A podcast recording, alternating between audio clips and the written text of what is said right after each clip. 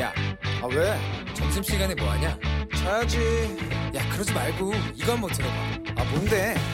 지금 당장 라디오를 켜봐 나른한 오후 깨울 시사 토크쇼 모두가 즐길 수 있고 함께하는 시간 유쾌하고도 신나는 시사 토크쇼 오태훈의 시사본부.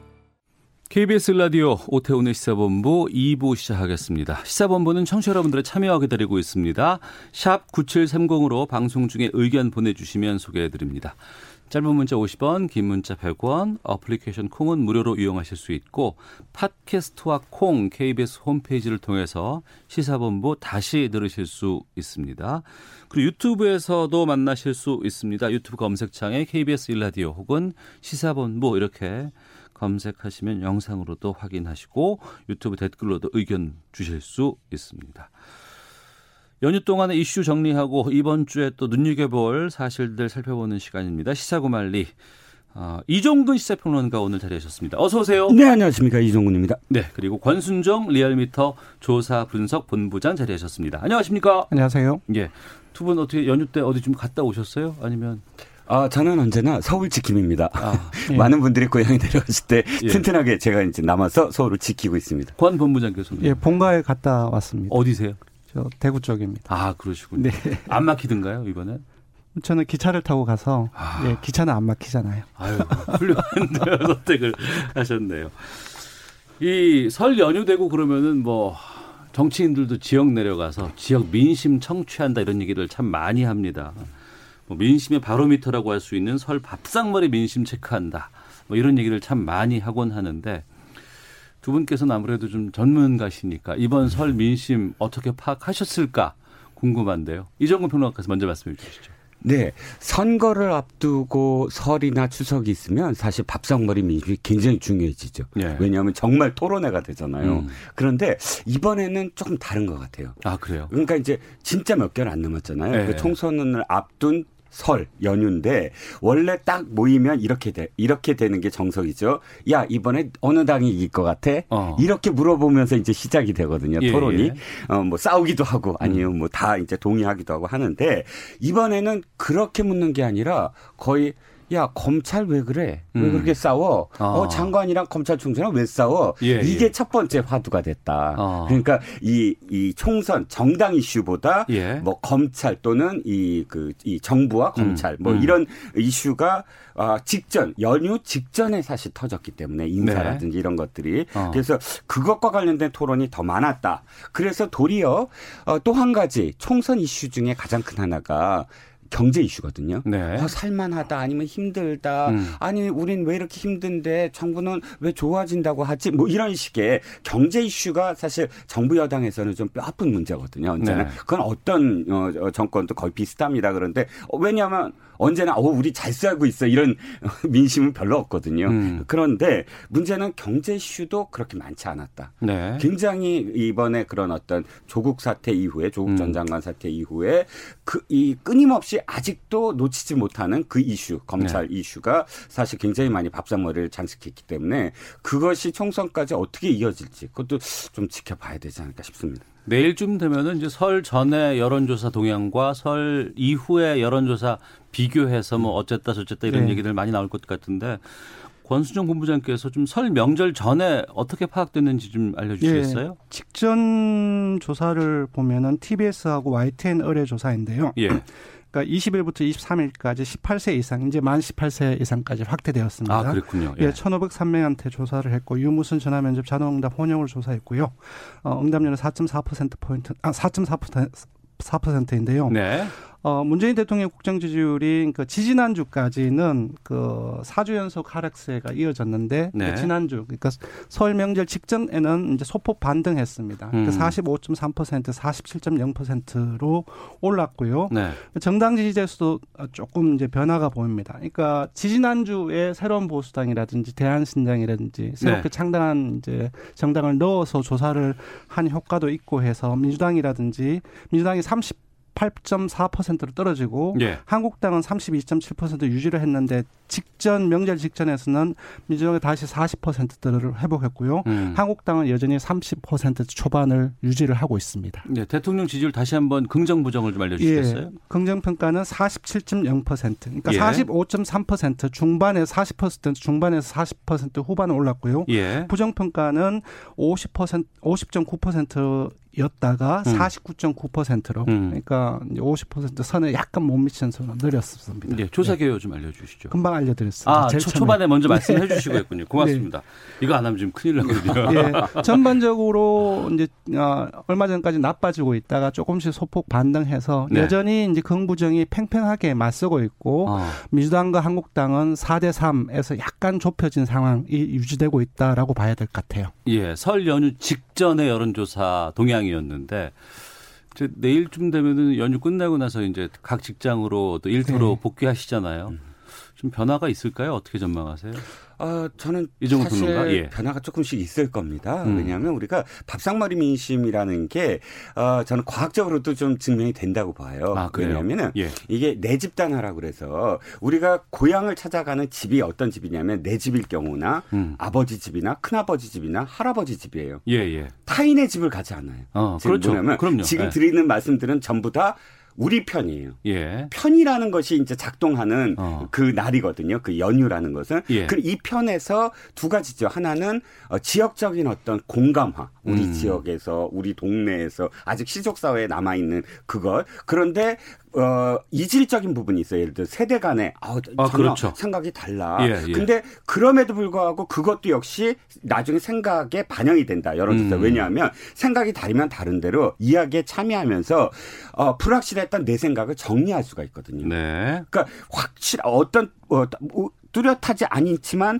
반대함으로써 집, 공유되는 어떤 가치나 혹은 그 지향점을 반대함으로써 나의 정치적 지향점을 공고화하는 계기가 된다는 거예요. 음. 그러니까 두 가지 의미 다 네. 어, 사실은 나중에 돌아와서의 여론조사에 저는 반영이 될 수 있다. 그러니까 음. 그게 높 게 나타났다, 낮게 이런 것 떠나서 네, 네. 사실 그 다음부터는 굉장히 공고화된다. 음. 그 전에는 이렇게 될 수도 있고 저렇게 될 수도 있다는 어떤 가능성이 있다면 네. 그래서 확실하게 그 차이가 있다고 저는 생각합니다. 그러면 설 연휴 전보다는 설 연휴를 마치고 나면 중도층이 좀 줄 수도 있다라는 어, 그럼요. 의견으로 예, 예. 이해를 할 수도 있을 것 같은데 여기에 대해서 권 본부장께서는 저는 조금 생각이 좀 다른데요. 네. 시간이 가면 갈수록 그러니까 이른바 이제 명절 그 정치 담론 효과, 그러니까 음. 여론의 확산 효과가 좀 줄어들고 있다고 봐요. 네. 그러니까 1인 가구도 많이 증가하고 어. 그 설날이라든지 추석 때 많이 잘 안 내려가고 내려간다 할지라도 예. 그 사실상의 명절 정치 담론이라는 건 세대 간의 음. 생각의 교류인데 그런 네. 부분들이 지금은 많이 제한되어 있습니다. 일찍 음. 올라온다든지 그래서 그래서 네. 그 일정 부분 있기는 있겠지만은 그 명절 정치 담론의 확 여론 확산 효과가 예전보다는 많이 줄어들지 않았을까 싶고요. 음. 그럼에도 불구하고 일부 있다고 한다면은 아까 이제 말씀하셨던 것처럼 주요한 어 정치 이슈 자체가 검찰을 둘러싼 논란들 네. 그리고 이제 경제 부분들은 항상 얘기될 수밖에 없고요. 음. 총선 이슈인데 이제 사실상의 이러한 요소들을 보면 정부 여권의 입장에서는 부정적인 요인들이 상당히 많아요. 네. 그리고 지금 40대 이하의 정부 여권의 핵심 지지층 내에서도 부동산 문제라든지 음. 어 여타의 어떤 공정의 이슈, 뭐 가치 문제 그런 부분에서 좀 약간 이완되고 있는 모습이 있기 때문에 네. 그러니까 명절에 모여서 이제 다른 어르신들과 얘기하는 과정들 속에서 좀 위축되거나 그런 부분들도 일부 있을 수 있다고 생각하고요. 네. 그런 측면에서 본다고, 본다고 한다면은 정부 여권의 입장에서 봤을 때는 음. 좀 마이너스 효과가 나지 않을까라는 생각이고요. 그럼에도 불구하고 어. 오차범위를 넘어서는 크게 변동을 주는 정도의 그 명절 그 정치 담론의 그 어떤 여론 확산 효과 그런 부분들은 기대하기 어, 어, 그 정도까지 어, 해석하기는 좀 어렵지 않나 싶어요. 네. 갑자기 지금 이 신종 코로나 바이러스 관련된 뉴스가 상당히 많이 나오거든요. 이거는 정치권에 영향을 좀 줄까요? 어떻게 평가하실까 궁금하거든요. 결과가 중요하겠죠. 예. 현재까지는 정부가 전체적으로 잘 통제하고 있다라는 느낌을 받을 거예요. 왜냐하면 실질적으로 확진자는 사실 늘어나고는 있습니다. 근데 음. 어, 물론 중국 상황은 어, 시, 시시각각으로 좀 변하고는 있어요. 어, 사망자 수도 늘어나고 또 확진 어, 판정을 하진 유증상자 수도 늘어납니다. 현재 거기에 비해서 국내 환자 수가 사실은 어, 이 비례하지 않아요. 네. 그러니까 물론 지금 네 번째 환자까지 나왔습니다. 음. 그런데 어 그 이 네 분 다 아직은 중증이라기보단 어 격리 상태 정도 그리고 한 분은 완 뭐 완치까지는 아니지만 어쨌든 격리 해제됐고 이런 상황들이 어 사실 12월 12일 이후에 상당히 통제를 하고 있구나라는 국민들에게 주는 어떤 느낌이 있을 거예요. 그리고 네. 이미 메르스 사태를 겪었던 상황이기 때문에 매뉴얼이 아주 잘 작동되고 있다. 음. 뭐 이런 느낌. 그런데 문제는 여기까지가 사실 하나의 고비의 마지막이다. 네. 문제는 이게 12일 정도 걸리고 또 음. 사스와 다르게 무증상일 때 전염된다라는 것이 전문가들이 지금 오늘 보도를 계속 하고 있습니다. 방송사에 나와서도 예. 그렇기 때문에 어 실질적으로 지금 그 그이이 네 분 이외에 앞으로 네 분이 접속 어, 접촉했던 분들까지 합쳐서 확산되기에는 앞으로 2주 간 음. 정도의 시간이 더 필요하다. 네. 그 2주 이내에 어, 확진자 수가 너무 증가하지 않을 경우나 혹은 아주 다행스럽게 사망자가 안 일어날 경우는 어, 정부의 통제가 성공했다라고 음. 완전히 믿음으로 갈 수 있다. 그러니까 어, 정치권에서도 사실은 조, 조용히 사실 그걸 지켜보는 어떤 상황이 아니겠냐 싶습니다. 네. 그리고 야권 쪽에 지금 뉴스는 보수 통합 상당히 이게 어떻게 될 것인가에 대해서 궁금해지는 것이고 이게 또 여러 가지 여론에도 상당히 좀 영향을 좀 끼칠 것 같은데. 그렇습니다. 예. 재밌는 조사를 그 지난주 20일 월요일이죠. 예. 10일부터 21일 이틀 동안 전국 18세 이상 최종 아, 1,200명을 대상으로 조사를 했고요. 유무선 전화 면접 자동응답 혼용을 조사를 했고 네. 아, 95% 신뢰 수준 플러스 한 3.1%의 조사인데요. 네. 어, 한국당과 새로운 보수당이 합쳐서 음. 가칭 통합 보수 신당을 만들 경우 네. 창당할 경우에 어느 정당을 지지하느냐 음. 라는 그러니까 가상의 정당 지지도 조사를 해봤더니 결과가 조금 놀랍게 나왔어요. 그러니까 자유한국당의 지지율은 그 당시 조사에서 네. 어 30, 어 2.1%가 나왔는데 자유한국당 지지율보다 낮은 음. 어, 가칭 통합 보수신당이 25.1%가 나왔습니다. 약 7% 포인트가 떨어지게 나왔고요. 네. 그때 새로운 보수당은 3.8%였는데 다 합친 거에 비해서는 오히려 10.8% 포인트가 낮게 나왔습니다. 음. 그래서 상당히 놀라운 결과가 나왔고 이로 인해서 여러 가지 어, 얘기가 많았는데요. 네. 조금 분석을 해보면 그렇습니다. 그 지금 이제 합친다고 해서 어, 자유한국당 지지층이 전부 다 어, 가칭 통합 보수신당이 가는 것이 아니라 10명 중 6명만 가고 예. 나머지는 우리공화당이라든지 음. 바른미래당, 심지어 민주당 그리고 다량의 어, 유보층들이 생겨났고요. 예. 그리고 새로운 보, 보수당의 입장에서도 10명 중 7명 정도만 이제 통합신당으로 가고 나머지 3명 정도는 어디로 나가냐 하면은 음. 어 이제 다량의 없음 모름이라는 유보층이라든지 예. 대한신당이라든지 정의당 이쪽으로 갔습니다. 그래서 음. 어그 이념 성향별로 봐도 어 새로운 보수당하고 자유한국당을 합친 음. 그러니까 보수층에서 합친 것들보다 통합신당 통합신당에서는 보수층이 한 20% 정도가 빠져 있고요. 예. 중도층에서는 한 10% 정도가 빠져 있습니다. 그래서 음. 이제 분석을 해보면은 두 가지인 것 같아요. 네. 그러니까 박근혜 대통령 전 대통령에 대한 탄핵에 대한 입장. 그 음. 두 번째로는 통합신당의 정치적 지향성의 문제. 네. 그러니까 박근혜 대통령 전 대통령의 탄핵을 강하게 반대하는 이른바 태극기 부대를 음. 비롯한 이 사람들이 자유한국당을 주변 약하게 지지하고 있다가 그리고 어 자유한국당 아그 박근혜 전 대통령 탄핵에 찬성했던 사람들로 구성된 새로운 보수당하고 합친다고 하니까 네. 이분들이 약하게 붙어 있다가 이탈하는 경향. 음. 그리고 새로운 보수당 역시 기본적으로 보수 개혁 보수를 지향하지 않습니까? 네. 이분들 같은 경우는 기존의 자유한국당의 호감도가 상당히 낮고 반대하는 사람들이 상당히 많습니다. 이분들이 합친다고 하니까 이탈하는 사람들이 상당히 많아졌지 않겠느냐 그렇게 예. 생각이 들고요. 결론적으로는 제가 봤을 때는 이 과정이 이루어졌기 때문에 수치 그 자체로 보기는 힘들고 통합의 시너지 효과가 예상보다는 어좀 적지 않겠느냐 아. 줄어들 수도 있다라고 이 정도로 좀 평가해야 되지 않을까 싶습니다. 조사 결과를. 이 결과를 저희가 지난 목요일에 네. 그 박형준 혁신통합 추진위원장 연결해서 이제 인터뷰를 하면서 아 이? 결과를 제가 알려드렸어요. 네. 그때 뭐라고 얘기를 하셨냐면 이 결과 보고서는 실수를 금할 수 없었다.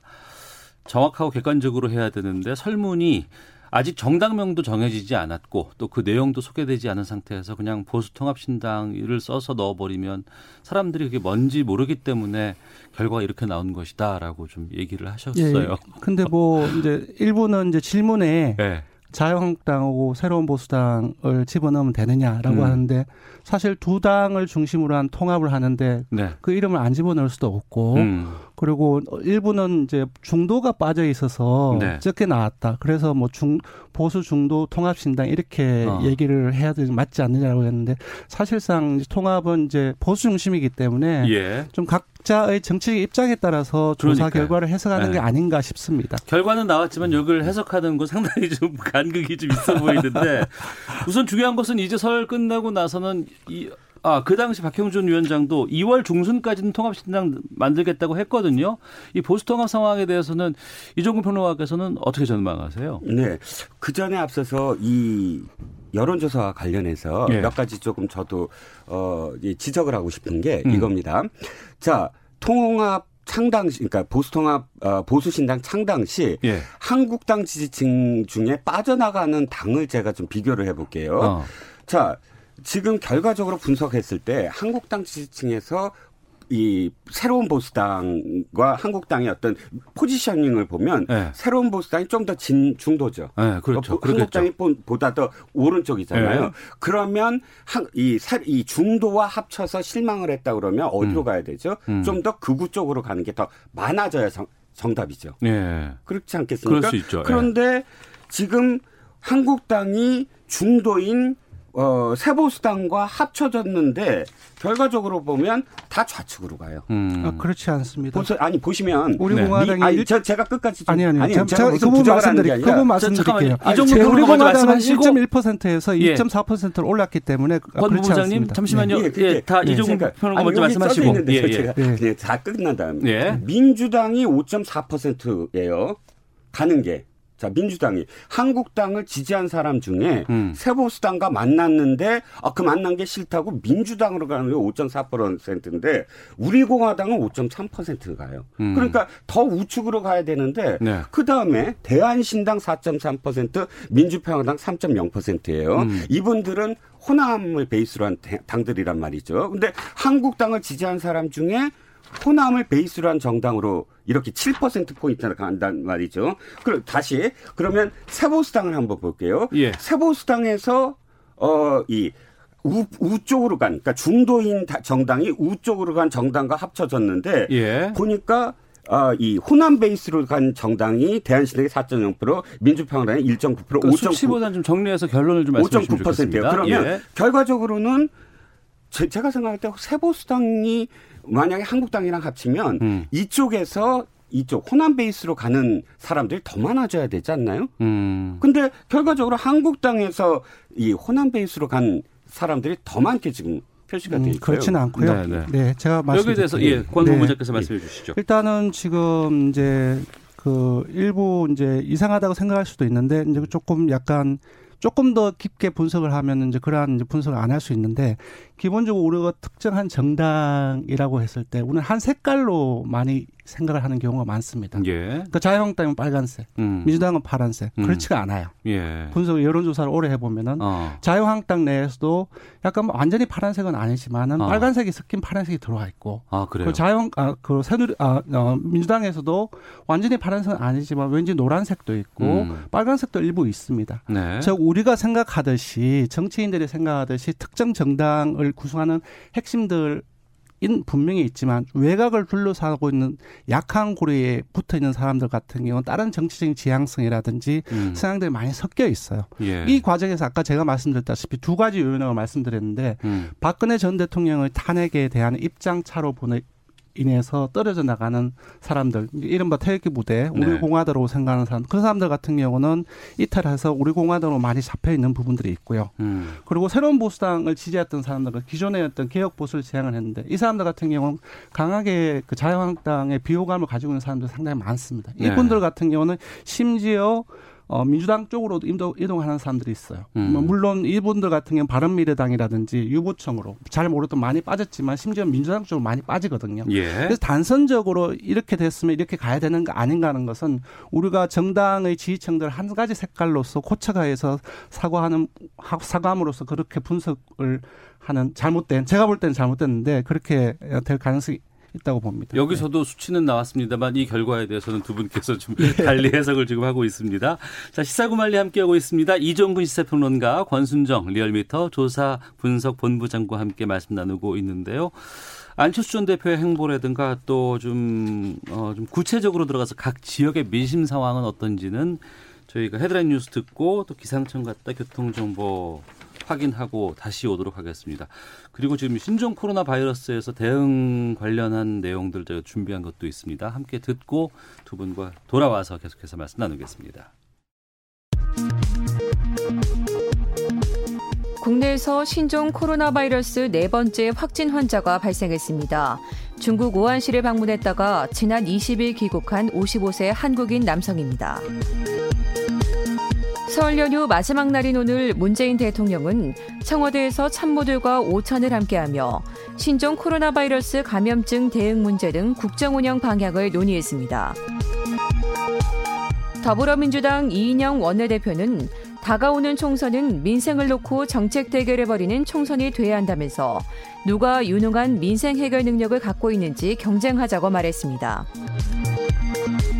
자유한국당은 최강욱 청와대 공직기강 비서관 기소를 둘러싼 이성윤 서울중앙지검장의 윤석열 패싱 논란 등을 파헤칠 당내 태스크포스를 꾸리고 특별검사 도입을 추진하기로 했습니다.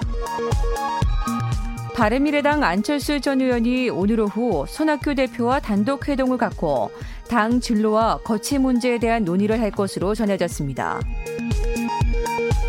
이부진 호텔 신라 사장과 이모재 전 삼성전기 고문의 이혼이 5년 3개월에 걸친 소송 끝에 법적으로 확정됐습니다. 지금까지 헤드라인 뉴스 정원나였습니다. 이어서 기상청의 윤지수 씨 연결합니다. 네, 시사구말리 다시 하겠습니다. 이종근 시사평론가, 권순정 리얼미터 조사분석본부장과 말씀 나눕니다. 아, 설 앞두고 복귀했던 안철수 전 대표의 행보도 좀 이번 총선에서 관심거리입니다. 어떻게 보실지 짧게 좀 여쭤보겠습니다. 먼저 권수정 본부장께서 먼저 말씀해 주시죠. 글쎄요, 지금 여러 가지 나온 어떤 메시지를 보면은 어, 통합신당, 그러니까 보수 통합 쪽으로는 움직이지 않을 가능성이 있고 예. 그렇다고 해서 민주당은 당연히 아니고 음.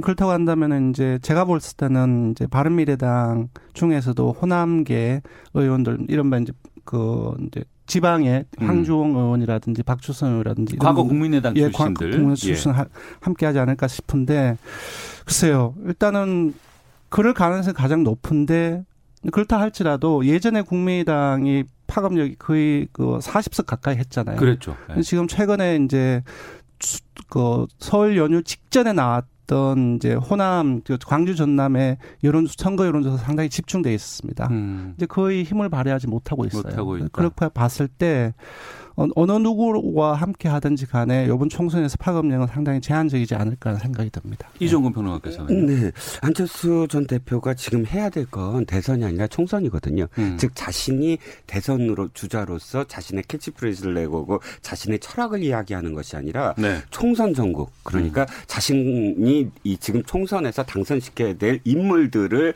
확보하고 그리고 당에서 어떤 바람을 일으키고 그런 수 그런 행보를 보이 셨어야 된다. 네. 근데 일주일 동안의 행보가 사실 김경유 씨를 만났는데 음. 김경유 씨 만나서 전 참여연대. 예, 참, 참여연대 어그이 저, 어, 지금 조국 사태와 관련해서 예, 다른 예. 목소리를 냈던. 근데 그분을 왜 만났는지에 대해서 사실, 어, 결론이 없다는 거예요. 그분을 음. 영입하는 것도 아니고, 그저 조국 장관에 대해서 이런 말씀을 하신 것에 대해서 공감한다. 이거는 사실은 대권 행보거든요. 네. 총선 행보가 아니고, 총선 행보는 제일 먼저 해야 될 것이 인물들을 자기 사람으로, 그러니까 내 편 만들기. 내 음. 사람으로, 내 사람이라는 게딴 뜻이 아니라 나의 어떤 그런 그 총선 전략으로, 어, 사람들을 영입하고, 그 정당화하고 그 사람들을 스타로 띄우고 이런 작업이 사실은 선행돼야 되는데 시간이 얼마 없는데 이분은 계속 어, 대선 행- 행보 같이 보여요. 그래서 굉장히 지금 괴리가 있다. 음. 국민들로 봤을 때는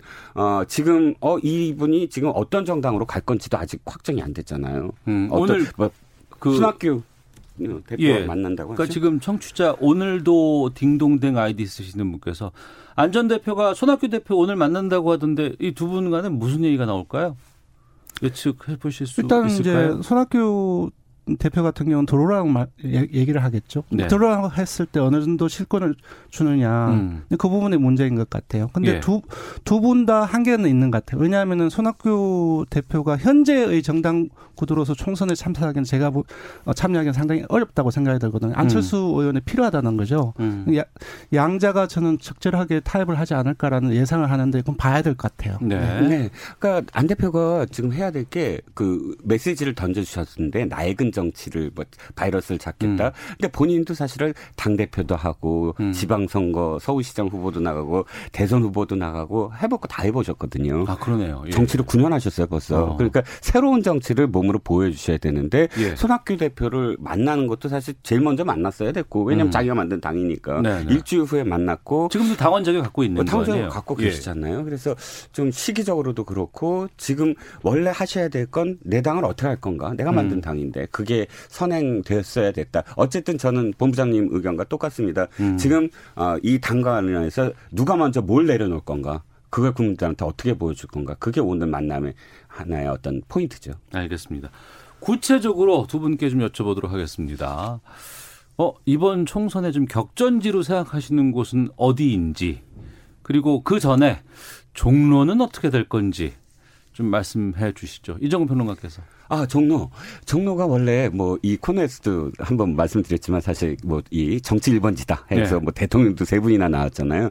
그런데 실제로 정치 1번지일까? 음. 이제부터 네. 사실은 좀 아닐 것이다. 어. 그러니까 지금 이낙연 총리가 계속 나와라 황교안 네. 대표한테 얘기하지만 어, 나오라 그런 데서 나오면 사실은 이 프레임 얘기 있잖아요. 프레임 전략에서 코끼리 뭐 한번 코끼리라고 말하면 음. 거기에 걸려들듯이 네. 이미 나오라고 했는데 나와버리면 이슈를 따라가게 돼 있습니다. 음. 황 대표 그 너무 잘 알고 있고요. 그렇기 안, 때문에 안 아, 정로에 절대 안 나갈 겁니다. 음. 정로에 절대 안 나가고 그렇다고 해서 비, 지금 비례로 나간다는 건 자신의 말을 완전히 또 뒤집어 뒤집어야 돼요. 자신은 험지에 나가겠다. 음. 당 선당 후사. 그러니까 종로가 아닌 이슈를 대면서 다른 지역에 나갈 텐데 음. 물론 비판을 따를 겁니다. 가장 큰 비판이 어 비겁하게 왜 회피하느냐. 음. 그런데 비겁하게 회피한다고 이야기를 듣더라도 그건 내가 내 이슈를 만들어 나가면 네. 사실 그, 그 이슈에 따라서 끌고 올 수가 있거든요. 어. 근데 어쨌든 황 대표는 어, 강북에, 강남에 음. 나갈 리는 없으니까 음. 강북에 새로운 어떤 벨트를 형성할 것이다 라고 생각을 합니다. 예. 어떻게 보세요? 예. 일단은 뭐 호남은 저는 사실 그 국민의당 세력들이 많이 죽어 있기 때문에 지금 민주당 바람이 분다고 생각해요. 총 음. 28, 어, 28석 중에 거의 다 가져가지 않나 생각이 들고요. 네. TK 역시도 제가 봤을 때는 어, 이제 보수당 어. 어. 느 당이 될지 모르겠지만 거의 석권을 하지 않을까 싶어요. 예. 그렇게 봤을 때 충청은 거의 지난 20대처럼 거의 13대 14로 거의 비슷하게 갈 가능성이 높고 어. 역시 수도권과 어, PK 쪽이라고 볼 수 있을 것 같습니다. PK는 총 40석인데요. 지난 20대 때 민주당이 8석을 했고 예. 새누, 아, 새누리당이 27석을 했습니다. 음. 그러니까 지금 이제 민심을 보면은 새누 아, 그 자유한국당 좀 많이 정당 지도 기울어 있지만 네. 그 기준이 아니라 4년 전의 상황에서 민주당과 새누리당의 지지율을 비교를 해보면은 2016년 상황 예 그렇습니다. 그때보다는 예. 민주당이 낮습니다. 어. 그러니까 지금 제가 봤을 때는 PK 어, 쪽이 많이 자유한국당 쪽으로 돌아섰다 할지라도 민주당이 그때보다는 8석보다는 많이 하지 않겠느냐는 생각이 들고요. 그러니까 기준이 지방선거와 보면 많이 돌아섰다고는 할 수 있지만 예, 4년, 4년 전 총선과 비교해 보면은 그때보다는 예. 나아질 수 있다. 예, 그래서 예. PK 쪽이 총 40석 중에서 어느 정도 과연 민주당이 한한 10석에서 15석 정도 하느냐 마느냐. 그 음. 그 부분도 저는 관건이라고 생각이 들고 무엇보다도 수도권입니다. 122석이 들어가 있고 네. 20대 때는 82석을 민주당에서 했습니다. 네. 35석만 새누리당이 했었는데 음. 어 뭐 PK도 많이 얘기가 나오지만 무엇보다도 수도권이 가장 큰 어, 접전지라고 생각이 들고요. 예. 만약 종로에서 이낙연 어. 전 총리하고 황교안 대표가 붙으면 어떻게 되느냐. 예. 이거는 1월 초에 어느 그, 그, 어, 어, 그 매일경제가 조사한 부분들이 있는데요. 네. 구체적인 수치는 말씀드리기 예, 힘들고 예, 예. 어 그 이전 총리가 황교안 대표를 거의 더블 스코어 차이로 이겼습니다. 그리고 음. 어 종로구가 아시다시피 정세균 전 아 그 현 총리의 지역구입니다. 네. 그쪽 그 지역구가 상당히 탄탄하다고 하다고 제가 알고 있어요. 그래서 어. 종로에서 붙으면은 사실상 한교안 어 대표가 어렵지 않겠느냐라는 것을 예상합니다. 네. 예. 격전지 어디를 추천하시겠어요? 아, 저는 무엇보다도 PK죠. 음. PK의 그 낙동강 벨트라고 보, 통 표현하는 그 아홉 개 지역이 있습니다. 양산부터 해서 부산 기장을 부산에 몇 곳, 그다음에 경북에 경남에 몇 곳 해갖고 아홉 곳이 아주 피 터지는 정말 혈투가 될 것이다. 민주당이 네. 그 아홉 곳을 위해서 사실은 어, 김두관 그 김포에 가신 분까지 음. 이 다시 끌고 온 이유가 거기에 있거든요. 예, 예. 이 3당 합당이라는 그 이 이벤트에서부터 영남이 합쳐지게 됐어요. 그전에는 원래 TK와 PK가 한데 묶이지 않았거든요. 음. 예. 3당 합당 이후에 한나라당 계열, 한국당 계열의 정당은 영남이라는 이름으로 똘똘 뭉쳐 있었거든요. 이번에 사실 균열을 했죠. 네. 이번 네 번의 선거에서 아, 민주당이 균열을 시키고 그것을 확산시키려고 했는데 여러 가지로 어, 어떤 뭐 경제적인 이유, 조국 사태 이런 것들이 겹치면서 부산 민심이 굉장히 돌아섰다. 이런 징후가 김혜영 최고위원이 음. 사실 조국 사태와 관련해서 우리 이러면 안 된다라고 음. 이야기한 게 부산에서 초선 변호사인데 부산의 민심을 사실 이야기한 것이거든요. 아, 지역 민심 때문에. 네네. 어. 그래서 비판도 많이 받았지만 당내에서 어찌 됐든 어, 부산의 민심이 어디로 갈 것인가에 따라서 한국당에서는 영남이라는 자신의 어떤 텃밭을 복원할 것이냐 아니면 여전히 이 TK와 PK와 갈라선 상태에서 영, 이 TK 자민련이 될 것이냐 거기 기로가 바로 PK의 민심에 달려 있다라고 음. 할수 있습니다. 예. 2016년 총선 돌이켜 보면 그 당시에 당시 새누리당 뭐 180석에서 200석 간다 그랬다가 일당을 내주고 말았었거든요. 그렇습니다. 네. 참 이, 저도 이 아직 많이 남았습니다. 프로그램 80일 정도밖에 안 됐지만 많이 남았습니다. 정치 몰라요. 예, 그렇죠. 끝까지 봐야 되는 것 같습니다. 자, 시사구 빨리 마치겠습니다. 이정우 시사평론가, 권순정 리얼미터 조사분석 본부장과 함께했습니다. 두 분 오늘 말씀 고맙습니다. 네, 감사합니다. 오태훈의 시사본부는 여러분의 소중한 의견을 기다립니다. 짧은 문자 50원, 긴 문자 100원의 정보 이용료가 되는 샵 9730, 우물정 9730번으로 문자 보내주십시오. KBS 라디오 앱 콩은 무료입니다. KBS 라디오 오태훈의 시사본부. 지금 여러분은 대한민국 라디오 유일의 점심 시사 프로그램을 듣고 계십니다. 네, 1시 41분 지나고 있습니다. 우리나라 둘러싼 치열한 외교 상황을 명쾌하게 정리하고 분석하는 시간입니다. 외교 전쟁.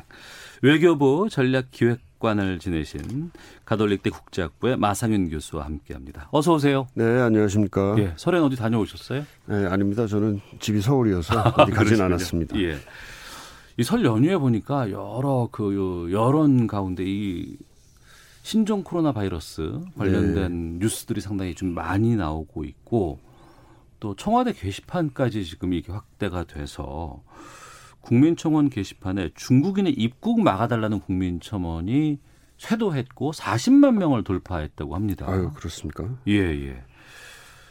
그러면서 이제 북한이 중국과 관련해서 이제 금중령 이걸 내렸다 이렇게까지 나오고 있는 상황인데 우선 좀 모셔서 제가 꼭 좀 여쭤보고 싶었어요. 전염병을 원인으로 특정한 국가의 국민의 입국을 막는 일이 현실적으로 가능한 일인지 전례는 있는지 좀 말씀해 주시죠. 어, 제가 그 이런 분야에 대해서는 사실 이렇게 크게 그 전문성은 없는데요. 예.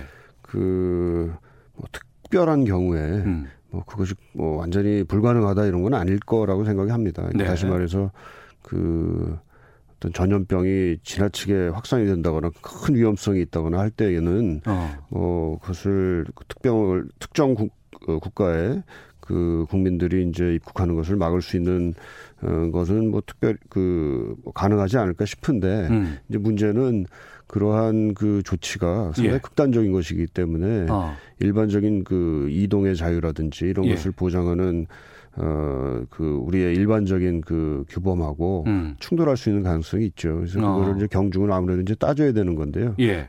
다시 말해서 이제 현재의 상황이 예. 그러한 극단적인 그 결정을 어, 정당화할 정도로 음. 급박한 것이냐 아닌 것이냐 이런 거를 이제 판단하는 것이 상당히 이제 어려운 과제가 될 거라고 봅니다. 극단적인 상황이라고 하면은 어느 정도의 극단적인 상황일까요?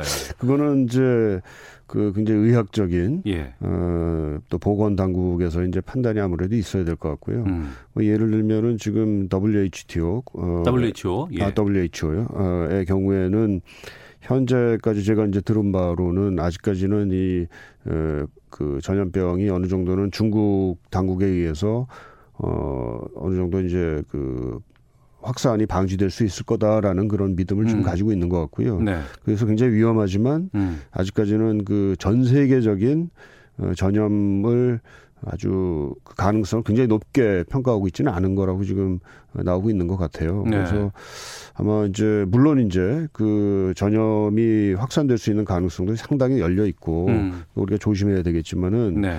어, 그 뭐랄까요 그 또 지나치게 우리가 그 어, 과잉 대응을 한다든지 하는 음. 것도 한편으로는 좀 조심해야 될 측면도 없지 않다고 봅니다. 네. 중국이 이제 이 사태의 진원지라고 얘기를 하잖아요. 예. 그리고 이제 우한 지역부터 이제 시작이 됐다라는 얘기들을 참 많이 하는데 이 우한이라는 시도 상당히 크더라고요. 천만 명 이상의 예. 인구를 갖고 있는 그렇습니다. 시인데 중국이 여기를 폐쇄했다고 들었습니다. 항공이라든가 아니면 뭐 도로라든가 철도라든가 이런 일들이 흔한 일은 아니잖아요. 아, 그럼요. 어. 예. 보통 일이 아니고요. 그러니까 예. 지금 우한이 지금 거의 서울 정도의 인구를 가지고 있는 그런 음. 굉장히 큰 도시인데 네.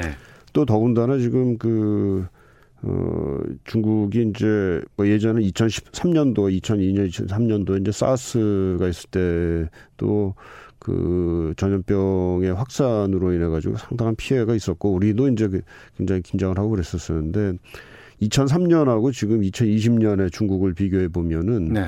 중국이 훨씬 더 대외적으로 활동이 많고요. 음. 지금은 또 더군다나 지금 뭐 그 시진핑 정부에 들어서는 뭐 1대1로라고 그래 가지고 중국이 그 자신의 그 대외적인 그 영향력을 대외적으로 음. 확산하고자 하는 또 그런 어떤 연결성을 강화하는데 굉장히 많은 노력을 하고 있거든요. 네.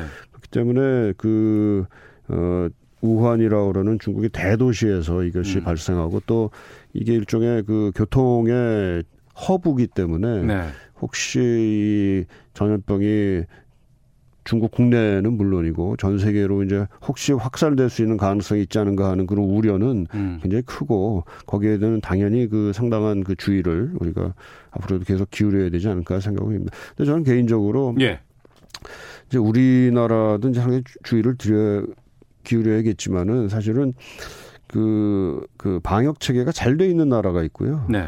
또 이게 그 굉장히 허술한 나라가 있고 이제 음. 아마 그 차이가 있을 겁니다. 근데 저는 개인적으로 우리나라가 뭐 그, 뭐몇년 전에 이제 메이르스 사태나 이런 걸 겪어가지고 상당히 이제 홍역을 치르기도 했지만, 네.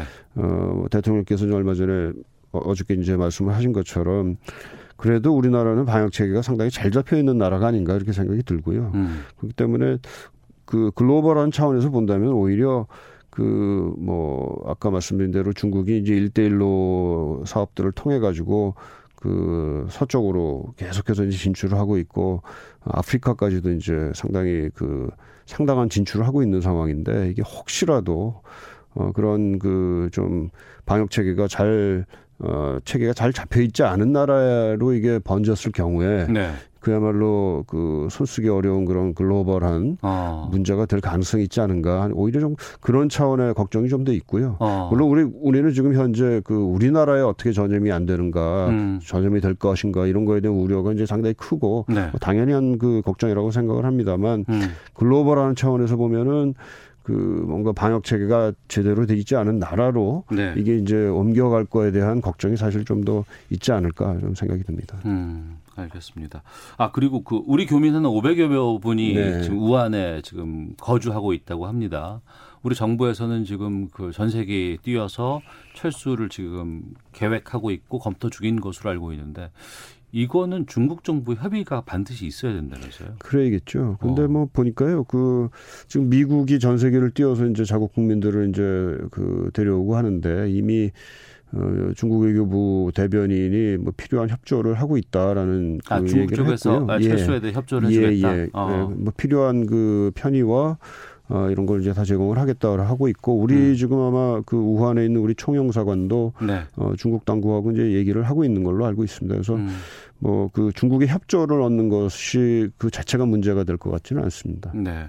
청취자께서 질문 주셔서 요거는 좀 답변해 주시면 좋겠는데 둘둘육 하나번 쓰시는 분께서 중국인 입국 거절 문제를 국제기구 차원에서 논의가 될 수는 없는 건가요?라고 질문 주셨거든요. 글쎄 그게 그 국제기구 차원에서 할 얘기는 아닐 것 같고요. 그, 그 어. 결정은 뭐 주권적인 결정이 될 테니까요. 음. 다만 이제 그 아까 얘기한 대로 이 사안이 네. 이그 특히 이제 그 보건 문제 사안이 어느 정도 심각한 거냐에 대한 판단을 음. 내리는 데는 음. 어, WHO 같은 데서 이제 그 얘기를 해줄 수 있겠죠. 근데 네. 우리가 그거를 참고를 해야 되겠죠. 그렇지만 음. 결정은 뭐 우리가 내리는 거죠. 알겠습니다. 그리고 오늘 오전에 또 들어온 소식이 있습니다. 이라크 바그다드에 있는 미국 대사관이 로켓 공격을 받았고 이 중에 세 발을 미 대사관에서 직격으로 맞았다고 해요. 네. 이거 어떻게 된 상황입니까 이게? 그 지금 자, 어, 작년 말인데요. 네네. 그 어, 저 이라크 내에 네. 에, 말하자면은 그 이라크 내가 이제 사실은 그 무슬림 이슬람교가 대부분이지만 그 중에 이제 그 시아파와 순니파로 이제 나뉘어져 있어요. 예. 근데 이라크는 어 시아파가 좀더 많은 예. 그 인구를 차지하고 있고 이란이 이제 시아파의 일종의 종주국 같은 음. 상황이거든요. 그래서 이라크가 아, 아, 이란이 시, 이라크 내에 시아파들을 어, 좀 선동한다든지 음. 또는 어, 그런 상황이 좀 전개가 되어 왔습니다. 그러다가 네. 어, 작년 말에 한, 한 지금부터 한한 한달좀 전인데 그 이런 그 뭐 이란이 아마 배후에 있을 거로 생각이 되는 음. 그 일종의 그 집단에서 그 미군 기지를 어, 로켓 공격을 했던 적이 있고요. 그때 네네. 네. 미국의 그 시민이 음. 미국 그 뭐 contractor라고 하는 사람이 이제 사망을 했던 게 있고요. 음. 여기에 대해서 이제 미국이 또 이제 보복 공격을 어, 가했고 그게 이제 솔레이마니 사령관 거기까지 이제 연결이 됩니다. 예. 어, 그래서 솔레이마니가 이제, 어, 미국의 드론 공격으로 이제 사망을 했고, 뭐, 그러니까 사실 그 연장선인데요. 그러니까 이라크 내에, 어, 어떻게 보면 이제 이란의, 어, 뭐랄까요, 배후랄까요. 하여튼 음. 좀그, 어, 연관이 좀 있는 네네. 또는 있는 것으로 추정이 되는 음. 그런 집단들이 계속해서 그 반미 시위를 이제 계속해서 벌이고 있는 중입니다. 네. 그래서 그 시위 내지는 그 공격의 연장선상에서 이번 공격도 아마 어. 어 있었던 걸로 아니 어, 이해할 수 있지 않을까 그러니까 싶습니다. 그러니까 이란 군부가 직접 공격한 건 아니고 그런 건 아니고요. 하지만 예. 이란의 영향력에 있을 수 있는 그렇습니다. 일부 세력들, 이라크의 세력들이 그렇습니다. 한 것이 아닌가? 그렇습니다. 거기 이제 어, 헤스볼라가 이제 가장 문제가 되는 집단인데 헤스볼라는 기본적으로는 이제 레바논의 그 근거를 두고 있는 시아파 시아파 그 테러 그룹입니다. 예. 이제 거기에 대해서 이제 이란이 이제 계속해서 지원을 해오고 있고요. 음. 그 아마 그 파생돼 있는 어, 집단들이 이제 또 그 이라크 내에도 시아파 음. 그 population 안에서 활동을 하고 있는 것 같고요. 아마 그러한 그 맥락 속에서 이번 그 공격도 어, 감행이 됐던 게 아닌가 생각이 됩니다. 네. 하지만 이제 전반적으로 봐서는 예. 그 우리가 좀 구별을 해야 되는 것은 이란도 어, 미국과의 전면전을 그 원치는 않은 원치는? 않은 상황이기 때문에 예, 예. 어, 이게 이제 그 이란과 관계가 있을 가능성이 있지만 음. 이란이 직접적인 뭐 그 지령을 내려서 했다라고 보기도 또 어려운 그런 측면이 있기 때문에 좀 그거는 또 우리가 그 유의해서 좀 봐야 될 필요가 있습니다. 네. 미국과 이란 간의 갈등이 표면화되는 상황에서 우리 정부 미국에서는 계속해서 파병 요청을 했었고요. 결정은 어떻게 했냐면 독자적인 파병 결정을 했어요. 네. 이건 어떻게 보세요? 그래서 뭐 우리가 상당히 고민한 결과이기도 하고요. 네. 또 나름대로 이제 균형 잡힌 그 어, 정책을 우리가 결정한 거 아닌가 이렇게 생각이 됩니다. 음. 그 우선은 우리 입장에서도 사실 그, 그 호르무스 해협이라는 데가 우리의 원유 수송의 70%가 다 글로 지나다니는 굉장히 중요한 곳이기 때문에 네. 뭐 명분에서 있어서도 그렇고 또 그 실제 우리 이익에 있어서도 그렇고 우리의 그, 어, 상선이라든지 음. 유조선이라든지 또 교민이라든지 또는 기업들이 어, 그 지역에서 안전하게끔 하는데 우리가 어, 나름대로 활동을 해야 된다라는 것은 상당히 그 명분이 있다 이렇게 봅니다. 이익도 있고요. 예. 어, 이제 과거에는 이 지역에 있어서의 그 항행의 자유라든지 하는 것을 또는 이제 그 지역의 해상 안전이라든지 하는 것을 대체로 미국이 이제 그 어, 보장을 해왔는데 음.